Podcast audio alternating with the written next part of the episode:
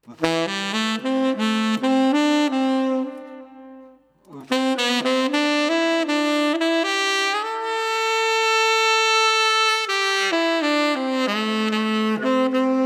til øh, femte episode af vores podcastserie, der hedder Hvad så revisor?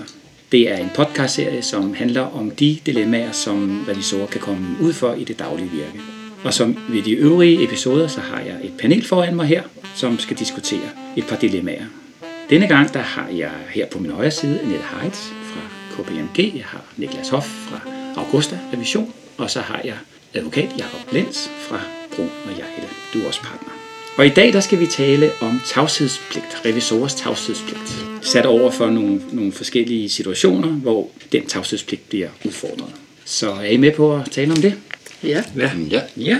Godt, så vil jeg gerne læse det første dilemma op her.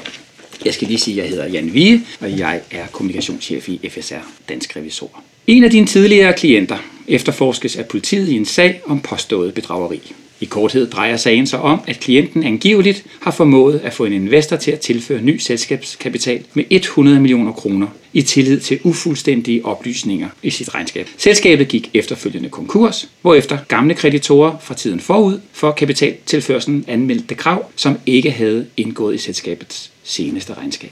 Politiet vil nu gerne afhøre dig i forbindelse med efterforskningen i det du, som selskabets tidligere revisor, kunne ligge inde med oplysninger til belysning af sagen. I din rapportering til selskabets ledelse har du, systematisk og nærmest rutinemæssigt, anført, at selskabets interne kontroller var stærkt mangelfulde.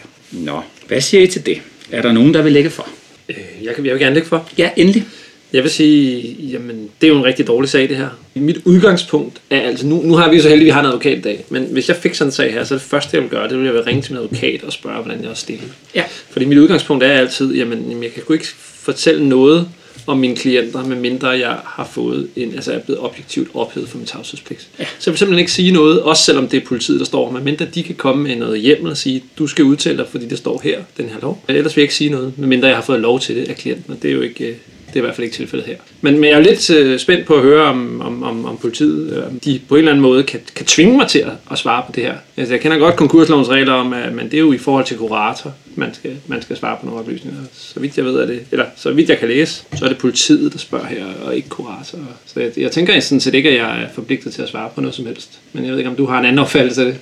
Nej, det har jeg ikke. Men altså udgangspunktet her er, som du siger, at du har tavshedspligt som revisor. Og helt generelt gælder, at der er ingen pligt til at tale med politiet. Nej, det gælder for alle i alle situationer. Og det er helt fair altid at sige, at hvis der bliver et spørgsmål om at afgive forklaring, så er det noget, der må foregå for retten, hvis ellers retten mener, at øh, der skal afgives en forklaring. Og der er det jo anderledes med, for revisorer med tavshedspligten i en retssag, hvor udgangspunktet øh, er, at øh, der viger tavshedspligten for vidnepligten, men, men det kan vi komme tilbage til mm. senere. Her og, og i andre situationer kan det jo være sådan, at revisor gerne vil afgive en forklaring, altså sådan set er interesseret i at hjælpe politiet med efterforskningen. Det kunne jo godt se ud som om, at det kunne der være noget, noget rimeligt i her øh, i en sag af den karakter. Men, men det med tavshedspligten, som du siger, at, at det, det ville du ikke gøre, uden du var blevet løst øh, fra den. Og der er det jo sådan her, at der kan vi se, at, at der er det et selskab, du har været revisor for. Ja. Og derfor, når selskabet er gået konkurs, så er det jo kurator, der overtager ledelsen i selskabet, og dermed også kurator, som vil have muligheden for at løse dig fra tavshedspligten. Så, så det er jo vejen at gå her. Man må jo gøre op med, med sig selv. Har jeg lyst til at afgive en forklaring til politiet? Men, men hvis man har lyst øh, til det, så er, er vejen her altså at tale med kurator og høre øh, kurator, om han øh, eller hun er indforstået med, at du bliver løst fra din tavshedspligt. Og i en sag som denne her, der kunne man godt forestille sig, at det ville kurator synes var, var en god idé, at revisor afgav en forklaring til politiet. Må jeg svare på den, Annette? Ja. Fordi jeg hæfter mig jo ved her, at der er en investor, som føler sig snydt, fordi han til, til synligheden har tilført 100 millioner i tillid til nogle ufuldstændige oplysninger i et regnskab, som jeg formentlig har skrevet under på. Og det lyder jo lidt ligesom en anden sag, som vi kender i, i vores verden, og hvor revisor fik et hak i tuden, eller i hvert fald fik lov til at aktivere sit forsikringsselskab, der så betalte nogle penge. Så jeg er ikke helt så sikker på, at man som revisor er specielt interesseret i at svare på det her, fordi Risikerer du ikke også, at du kriminaliserer dig selv lidt her? Men det rejser så en overvejelse, som man må gøre sig som revisor. Ja. Nemlig, hvor- hvor- hvordan står man selv i det her? Altså, Ja. ja. er, er der en risiko for, at man selv har et problem? Og det er klart, at det er, er et, et delikat øh, spørgsmål, eller kan være det her, og noget, der kræver, at man analyserer situationen, og formentlig er, er det en god idé, at man rådfører sig med nogen, og ikke bare sidder og, og tænker over det selv. Ja. Men hvis man har mener, ser en risiko for, at man selv kan komme i klemme, så er det klart, at man må overveje, om det rigtige er at give en forklaring til politiet. Og det vil jo også være noget, der kunne være relevant, hvis man kommer til en retssag, at der øh, ikke er nogen pligt til at inkriminere sig selv. Og det vil være en af de grunde, der gør, at man som revisor bliver fritaget for at afgive forklaring for, for retten. Men du kan også sige, at der kan være et modgående hensyn, hvis man sådan set mener, at stilen er ren nok Selvfølgelig. så kan det være, at- det ens egen interesse tilsiger, at man afgiver en forklaring til politiet og, og får på det rene, ja. hvordan man ser på sagen, og at øh, man prøver at afmontere en risiko for, at, øh, at de går ned ad et forkert spor. Selvfølgelig. Det er klart. Hvordan vil politiet reagere, hvis man bliver spurgt, om man vil afhøre, så man siger, at jeg vil ikke sige noget?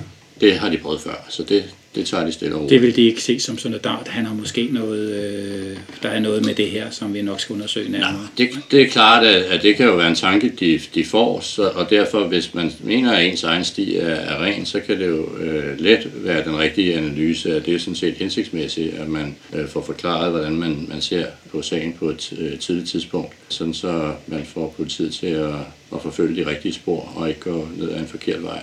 Men- svaret til politiet kunne også være lidt mere, hvor man sagde, det vil jeg gerne svare på, men det må jeg ikke, for der er en tavshedspligt. Så medmindre vi kan komme ud af den, så kan jeg ikke hjælpe jer. Så er ikke helt det samme som bare at sige, det vil jeg ikke svare på.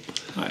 Men, altså, men politiet kunne så også sige, okay, hvorfor er du så interesseret i den tavshedspligt? Fordi det her, det, jeg kan jo se, du har skrevet under på det her regnskab, og der er jo, Jamen, du jeg er interesseret i tavshedspligten, fordi jeg ikke har lyst til at bryde loven. Jeg har ikke lyst til at bryde min tavshedspligt. Det er, klart. det er jo strafansvar bare, Ja. ja. bare i sig selv. Ja. Det vil jeg ikke gøre. Det vil jeg hellere gå på politiet vil opfordre mig til. Har du, øh, Ja, nogle ja. overvejelser om det her? Jeg kunne, jeg kunne tænke mig at, at drøfte et andet aspekt i forhold til den her, fordi som revisorer, så lægger vi jo meget vægt på, at vi er offentlighedens tillidsrepræsentant. Mm. Og derfor, når at, øh, vi som revisor hører nogen, der er mistænkt for bedrageri, så vil vi jo egentlig gerne hjælpe med opklaring omkring, om det nu også er tilfældet. Hvis vi nu, øh, og det er meget et spørgsmål til dig, Jacob, hvis vi nu forestillede os, at det her det ikke var en konkurs, så der var ikke en kurator, der var øh, stadigvæk den her ejer, som var mistænkt for bedrageri i sit selskab. Og øh, han ville ikke øh, give tilladelse til, at, at vi sagde noget, men at hvis vi ikke selv havde noget i klemme, sådan at vi ikke var bekymret for selvinkriminering, kunne jeg så som revisor sige, at jeg er offentlighedens tillidsrepræsentant. Jeg vil bestemt gerne hjælpe politiet med at få opklaret, om det her er, øh, om der er sket noget bedrageri, sådan at øh, vores rolle som offentlighedens tillidsrepræsentant egentlig måske ikke i den situation giver os en pligt, men en ret til at gå imod tavshedspligten. Ja, jeg havde selv tænkt det samme, hvis, øh, man kunne også sige, hvis det ikke var et selskab, men det var noget, man reviderede for en privatperson, mm så selvom vedkommende gik konkurs, så, så ville der stadigvæk være et hensyn til et individ, som er noget andet end et selskab. Men at, og der tror jeg, at i en situation som det her, der vil være et spilrum for, at, at man kan gøre det, du peger på. Og der er en, en bestemmelse i tavshedspligtsreglerne i straffeloven, som går ud på, at revisor, hvis det handler om varetagelse af en åbenbar almen interesse, vil kunne for eksempel udtale sig til politiet, at det vil sige en, en fravigelse af udgangspunktet om tavshedspligt. Men det er klart, at i en situation som den her, må man træde mere varsomt, end, øh, end hvis det er den situation, der er beskrevet i oplægget her, hvor, hvor der er en kurator, der med sikkerhed kan løse revisor fra tavshedspligten. Det der med, med andres tag eller eget tag, kan man, kan man sige noget mere præcist om det? Altså kunne man for eksempel her som revisor sige, det her vil jeg gerne fortælle noget om, fordi jeg vil ikke have, at de begynder at tro, at jeg har været med til det, eller jeg har påtegnet noget, der var forkert bevidst. Kunne man så bruge den som sige, derfor vil jeg gerne give nogle oplysninger? Ja, det øh, mener jeg klart, at, at, sådan, at den, det led i bestemmelsen må forstås, at hvis skytset ligesom begynder at rette sig mod en selv, så har man en helt åbenbar interesse i at kunne beskytte sig selv og varetage øh, sine egne interesser. Og i det ligger selvfølgelig, at man skal kunne redegøre over for politiet for det arbejde, man selv har udført, og hvorfor man mener, at det ikke er noget, der giver anledning til problemer i den sammenhæng. Også selvom man, altså nu, nu tænker jeg mere på den her rapportering til selskabets øverste ledelse, som jo er oplagt ligesom at komme med den først. Det er noget, man allerede har sagt til ledelsen. Der sidder jo en kurator, der kan sige, den må du godt udlevere. Hvis man så ikke har fået fat i ham, kan man så godt sige, jamen på grund af de der eget tag, så vil jeg altså godt have lagt den på banen nu. Eller skal man have fat i kurator først? Altså, nu går, går det jo ikke så hurtigt. så mindre kurator er på jordomrejse, men, men jeg tror ikke helt, det er, er, er det skifteretten forventer af sine kuratorer. Så der kommer, i virkelighedens verden kommer der en henvendelse fra politiet om, at de gerne vil uh, lave et interview. Ja. Og uh, så taler man om, om det, og så kan man jo sige, det tænker jeg lige over, og så vender jeg tilbage, og så gør du de undersøgelser, der er brug for. Ja. Men altså, i princippet kunne man nok det, du spørger om, men jeg tror bare ikke, det er relevant. Nej. Jeg, jeg kunne også godt tænke mig at høre, Jacob, hvis at, at vi så er kommet dertil, hvor at nu har vi fundet ud af, at vi godt kan tale med politiet. Hvad, hvad bør vi så tænke på? Øhm, altså, jeg går ud fra, at så vil politiet lave et referat af samtalen. For øh, jeg som revisor automatisk det til gennemsyn og godkendelse, skal jeg skrive under på det? Altså, hvad er practicalities i sådan en situation? Hvad skal man iagtage som revisor? Ja, og det er jo nok et, øh, et punkt her, hvor det også er en god idé at tale med sin advokat, og eventuelt tage sin advokat med mm. til den samtale med politiet, især hvis der er en risiko for, at det her retter sig ikke kun mod den bedrageri mistænkte her, men at der også kan være en risiko for, at der er noget, der retter sig mod revisor. Når man så er færdig med sådan et interview hos øh, politiet, så laver de en afhøringsrapport, eller det gør de undervejs, og så bliver de færdige med deres afhøringsrapport, og så vil politiet gerne have, at man læser den igennem og skriver den under. Og det kan man, man kan ikke få den med hjem og tænke over og og bruge, sove på det og så videre. Så det er noget, der foregår på stedet. Okay. Og, og det er en overvejelse, om man skal sige øh, ja eller nej til det. Og øh, det kan godt være i navnlig, hvis, hvis der er noget, der smager af, at øh, det kan også dreje sig om revisor selv, så kan det være en overvejelse at sige, at jeg, jeg har ikke lyst til at læse igennem eller underskrive noget. Det, jeg har talt med jer nu og forklaret, og I har lavet jeres eget referat, men det er ikke mit. Og så vil man ikke være bundet af det på samme måde i en efterfølgende retssag, som hvis der er en politirapport, okay. man har læst igennem og underskrevet, og som helt standardmæssigt bliver brugt af anklagemyndigheden, hvis der kommer et eller andet frem under retssagen, som ikke er overensstemmelse, overensstemmende med, hvad der foregår af afhøringsrapporten, så vil øh, den vakse anklager i retten sige, det er meget sjovt, du forklarer det her nu, men hvordan harmonerer det lige med, at dengang du talte med politiet, så sagde du sådan? Ja, men det er jo rart at vide, at man kan lade være med at skrive under på et referat. Hvis man nu drister sig til at læse referatet, øh, og synes, der er noget, der er refereret forkert, kan man så foreslå, skråstrej kræve, at politiet korrigerer det? Ja, det, det vil de være fleksible øh, med hensyn til. Altså, okay. det, er jo, det er jo heller ikke et spørgsmål om, at man kommer til at udtrykke sig på en uheldig måde, øh, og, og så bliver man fanget af det. Altså, så det, det er et referat, som ganske afspejler det, man havde lyst til at sige til politiet. Mm. Men jeg vil sige, det der med at læse igennem og underskrive, det hænger lidt sammen efter min mening. Hvis man tror, man ikke har lyst, det er klart, man kan læse det igennem og sige, det er jo helt, det var overhovedet det, jeg sagde, så det vil jeg ikke skrive under. Men hvis man nu forestiller sig, at referatet er afspejlet nogenlunde, når det bliver sagt, så tror jeg mere, hvis man har den tanke, at man har ikke lyst til at skrive det under, så skal man også sige nej tak til at læse det. Ja. Må jeg spørge lige om det, nu hopper jeg lige lidt i det, fordi så vidt jeg lige kan læse ud af den her case, så ved vi reelt ikke, hvad det er for en ydelse, revisor har leveret. Mm. Det eneste, jeg kan læse, det er, at vi har rapporteret til selskabets øverste ledelse, så det lugter af, at det nok er noget revision. Mm. Hvis vi nu lige leger, at det ikke er revision, det her, hvis det nu bare var en assistance, hvor vi så sådan set jo ikke handler inden for revisorlovens paragraf 1 2, så er vi vel heller ikke omfattet af den her pligt til at give kuratoroplysninger. Er vi det? Fordi så vidt jeg ved, den pligt, den retter sig mod selskabets tidligere revisor, og det er man jo ikke i det tilfælde her. Nej. Det må være den, altså den registrerede, den, den valgte revisor, der er registreret på CVR. Ikke? Jo. Sådan en vil der jo ikke være, hvis det bare var en assistanceerklæring her. Nej, men spørgsmålet om tavshedspligt, altså hvis du ikke har været revisor og har tavshedspligt i forhold til klienten, ja. hvis klienten går konkurs, er det stadig kurator, der kan løse dig for den tavshedspligt. Okay, okay. Ja, så det er sådan set ligegyldigt i forhold til tavshedspligten, kan man sige. Om det er revision eller ikke revision. Ja, så er det også lidt ligegyldigt i forhold til... Ja, ja. ja. ja til jeg kunne tænke mig at spørge revisorerne her. Altså, hvad siger I til den her situation at stå som øh, revisor og stå med et, øh, med et selskab, som er gået konkurs og har haft et øh, regnskab, som ikke har været retvisende. Er det sædvanligt, at kreditorer, ukendte kreditorer dukker op? Så jeg håber ikke, det er så vanligt, at der dukker øh, kreditorer op øh, for meget store beløb, Nej, som, som det det er tyder på her, det. ikke? Ja. Hvad kan der være sket her? Altså det kan jo godt ske, at vi- at revisor ikke har revideret, men det vil være underligt i en situation, faktisk, hvor man får tilført 100 millioner Ja, er kapital, så kan vi nok godt gå ud fra, at revisor har revideret faktisk.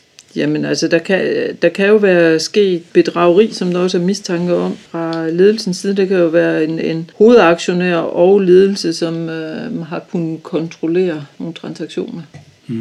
Ja, som man ikke har kunne få øje på, og ja. altså en revision ja. har, har været viden om selvfølgelig. Ja, det, det lyder som om den der rapportering, den er lidt sådan, Ja. ja. det er en standard klamamse, ja. der ikke rigtig er blevet rettet tjekket. Det, det er jo lidt for uroligende, kan man sige, hvis, hvis det viser sig så, at, at det har haft konsekvenser. Ikke? Det er også derfor, at så er vi jo ude i en risiko for, at man vil kunne kigge på den revision og sige, det ser ikke ud som om, du har gjort det godt nok. Altså det ville jeg da tænke, hvis jeg var revisor, og så Ja, ja, til det, det- ikke? det er, altså, hvad kan jeg få? Kan, Ja, altså, men det er kan den, jeg være- frygter lidt, ikke? Altså, Ja. ja. fordi du, du et eller andet sted har skrevet, du, du er opmærksom på, at der er nogle svagheder mm. her. Men hvad har du så gjort? Altså, Ja. har du gjort noget for at, Præcis. at teste det her? Ikke? Det, det ved vi jo ikke noget om i Nej, sagen. nej. Nej. Altså, jeg tror nok, det var en, jeg ville anmelde til mit forsikringsselskab, hvis jeg var i den situation. Ja, Ja, på det tidspunkt, hvor, hvor, hvor der kommer klager mod dig. Nej. Det er der jo ikke lige nu. Nej, allerede nu. Allerede nu? Ja, med mindre at jeg havde en rigtig god mavefornemmelse for, at der ikke kunne øh, rejses nogen kritik. ja, Det kræver, kræver vel sådan lidt flere oplysninger, end vi Ja. har fået her, trods Ja. alt. ja. Ja, men, men jeg tænker også, at hvis man er revisor i den her situation, så vil man have de der flere oplysninger, Ja. der gjorde, at man kunne afklare det. Enig. Det er lidt en black box for os, hvad revisor har vist og ikke vist her. Altså, vi er også nødt til at forholde os til det, den, det søgsmål, der er mod, ja, om det er mod den gamle ejer, eller hvem det er, om det, om det er velbegrundet, eller om det bare er ude i det blå. Ja. Ja. Det har jo også en afgørende betydning. Flere kommentarer, slutreplikker til dilemmaet her?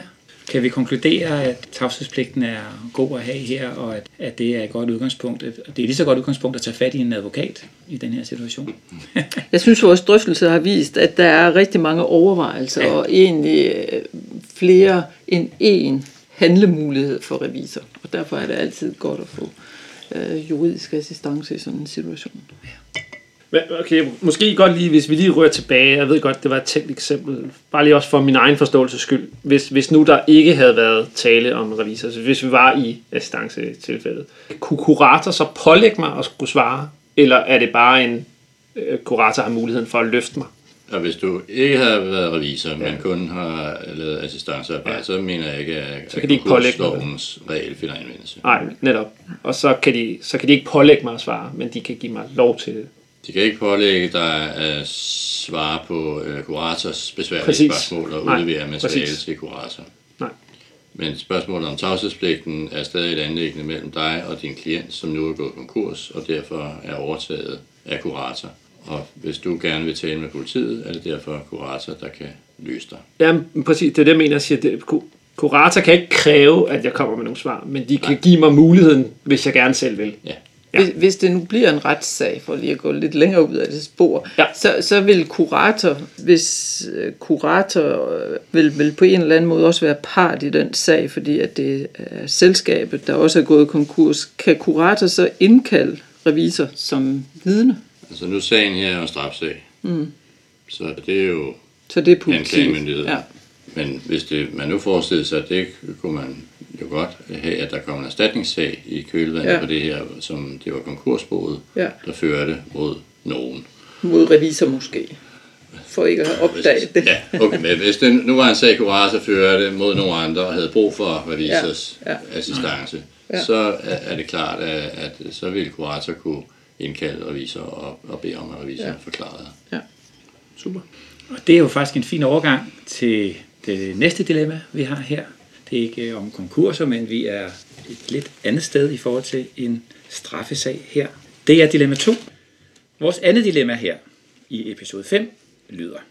En af dine tidligere revisionsklienter sidder på anklagebænken for at have begået mandatsvig over for det konkursramte entreprenørselskab, som han tidligere var ejer af og direktør for. Det angivelige mandatsvig kan henføres til, at selskabet har betalt for gennemgribende istandsættelser af to sommerhuse, som han ejer personligt. Politiet har indkaldt dig som vidne i sagen, som verserer i byretten. Så røg vi til domstolen. Ja.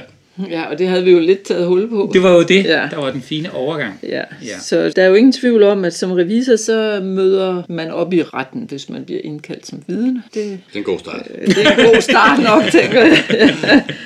Og så øh, vil jeg starte med at spørge dommeren, om, om øh, dommeren kunne bekræfte, at øh, jeg var øh, fritaget for tavshedspligten. Rent faktisk så ved jeg ikke, om jeg behøver at spørge om det, men det tænker jeg, at det vil jeg starte med at spørge om. Og det vil dommeren gå ud fra bekræfte, at det er jeg. Men spørgsmålet til dig, Jacob, kunne være, skal revisor huske at spørge, om man er fritaget for tavshedspligten, eller vil dommeren automatisk sidde og afveje det? Det tror jeg er en god sådan tommelfingerregel i en, i en straffesag her, og sørge for, at hvis dommeren ikke gør det af egen drift, så, øh, så sørge for at sige, at man jo er revisor, og som udgangspunkt har tavshedspligt, og der derfor er et spørgsmål om det, inden man åbner munden. Men altså her, her er der også nogle overvejelser omkring selvinkriminering. Det kan der være. Ja. afhængig af, hvad der står i det regnskab. Altså, nu står der, at han har revideret, for det er i hvert fald en revisionsklient, så går ud fra, at regnskabet er blevet revideret. Men det kan jo være, der står noget i påtegningen omkring nogle af de her forhold. Eller kan man sige, så det, er det vil jo være godt for revisor, hvis man allerede har taget forbehold for nogle af de her ting allerede på, på forhånd. Så vil jeg i hvert fald have det bedre i maven, hvis jeg sad dernede i, i retten som revisor. Og ellers så er der i hvert fald, så skal han i hvert fald også tænke sig om her. Fordi hvis, lad os nu sige, at han har givet en blank påtegning på det her, og der, og, og der er sket, kan man sige, snyd, så risikerer han jo i hvert fald også, at man vil kigge på hans påtegning og sige, det arbejde, du har lavet her, er til synligheden ikke godt nok. Ja, altså man kan jo godt, sådan som øh, oplægget er formuleret her, så kan man jo godt sådan stille sig selv det spørgsmål, hvorfor er det centralt her at få revisors forklaring i en straffesag, der handler om uretmæssig brug af selskabets midler. Det, det lyder jo lidt som Ja. noget, der kan klares med dokumentbeviser ja. og nogle andre vidneforklaringer måske, og hvor det ikke er, er så øh, centralt at høre, hvad revisor har at sige om det. Så, og det synes jeg også spiller lidt ind i, Ja, det er en i, god point. i, det- i den overvejelse, du har der, om det i virkeligheden, når man gerne vil høre revisor, mere kan være noget, der er rettet mod revisor selv. Og det er klart, at hvis man får den form for fornemmelse, så skal man være ekstra påpasselig. Ja. Og igen gælder det jo, at der men det er også noget, et spørgsmål, man så må rejse over for retten. Altså som du siger, man møder op, hvis man får besked på det som revisor, og hvis man mener, der er et problem vedrørende selvinkriminering, så rejser man det for retten og siger, at de af de grunde mener jeg, at jeg bør fritages for at afgive forklaring, og så er det retten, der tager stilling til, om, øh, om man bliver fritaget. Og der er det jo, altså som i modsætning til, hvad der gælder for advokater, så er det jo for revisorer sådan, at udgangspunktet er, at tavshedspligten viger for vidnepligten i retssager. Så revisorer skal normalt afgive forklaring, og det, der kan føre til, at man ikke skal, det er, er øh, navnlig selvinkrimineringsforbuddet. Og hvor det jo er anderledes for advokater, hvor det helt klart udgangspunkt er, at advokater ikke kan pålægges at afgive forklaring. Og, og der skal nogle særlige tungtvejende grunde til for at fravige det er udgangspunkt for advokater, medmindre at der er en klient, der løser advokaten fra tavshedspligten selvfølgelig. Er revisors eneste mulighed for ikke at vidne og henvise til selvinkriminering? øh, Eller kunne man forestille sig, at revisor sagde, at det er slet ikke relevant, at jeg vidner, fordi jeg vil ikke kunne bibringe nogen oplysninger? Men det er så en samtale, man må tage forudgående med politi og anklagemyndighed Okay. om, om hvad, hvad er det egentlig, Ja. det her skal bruges til. Ja, fordi hvis, altså, du var lidt inde på, at det kan ske, at politiet måske vil afhøre revisor, fordi at de tænker, at revisor kunne øh, have vidst noget om det, eller været medvirkende, eller sådan noget. men politiet må vel ikke fiske i de der situationer. Altså, hvis at politiet påtænker også at rejse en sigtelse mod revisor, så, så skal man vel fortælle det. Ja, det er jeg enig i. Sådan bør det foregå. Ja. Men, øh, men nogle gange kan tingene jo godt udvikle sig en lille smule anderledes. Ikke? Og kommer der et eller andet frem her, altså du kan sige mere tilfældigt, så, så kan man jo ikke udelukke, at, at det kan føre til, til noget, som kunne være undgået, hvis øh, revisor ikke havde afgivet den forklaring. Nej.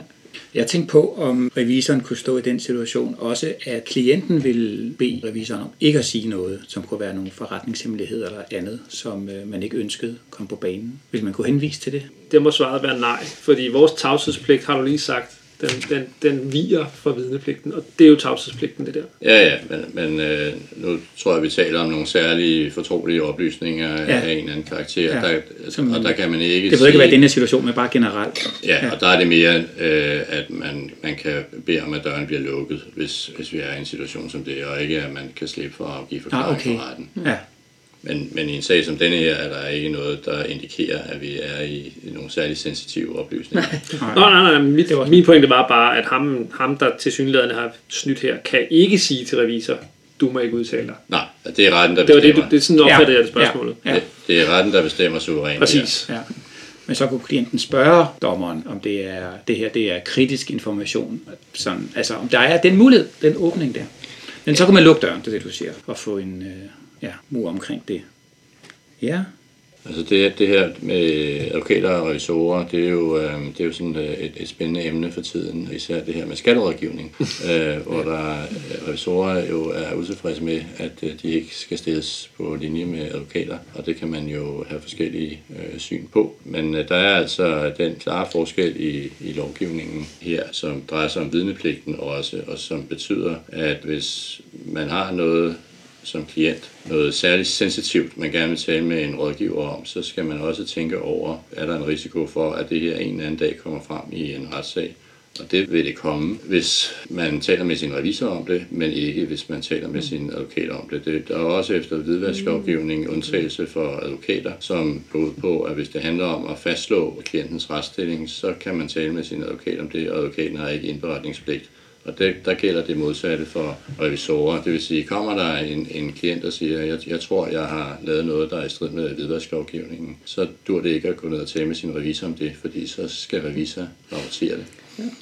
Øh, hvor øh, det skal advokaten ikke. Og det er jo også en afgørende forskel i, i interne undersøgelser. For eksempel, hvis man har en advokat, der øh, leder en intern undersøgelse, som er noget af det, jeg bruger en meget betydelig del af min tid på, altså kan man kontrollere oplysningerne, fordi man pakker det ind i det, der hedder legal privilege, og, og som i virkeligheden er knyttet til advokatens tavshedspligt, som har en, en uh, særlig position i lovgivningen.